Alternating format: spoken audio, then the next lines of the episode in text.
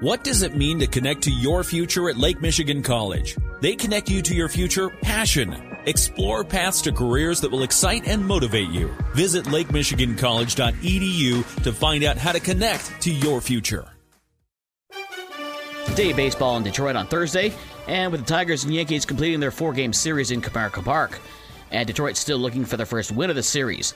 Detroit saw a 3 0 lead evaporate, but a throwing error in the 10th inning allowed Kerry Carpenter to score the winning run for a 4 3 Tigers win. Detroit opens up a three game series tonight in Chicago with the White Sox at 8:10. A 7:45 pregame show on News Talk Sports 94.9 WSJM. The White Sox had last night off, as did the Cubs. The Cubs have a day-night doubleheader in Cincinnati today. The first game is at 1:10, with the second game at 6:40.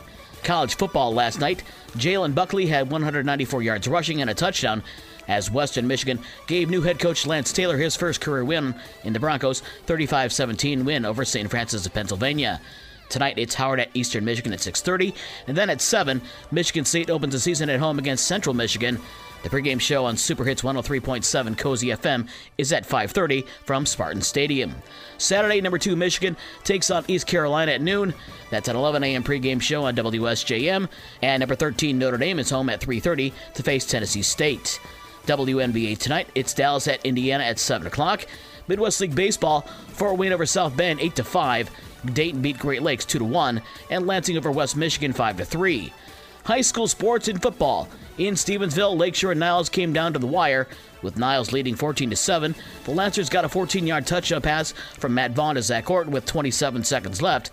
Then, after a timeout, Lakeshore decided to go for the win. Shellman snaps it around the right side. He's in. Is he He's in. He's in. The conversion is good, and Lakeshore takes the lead. Al Bashoka on 97.5 Y Country last night.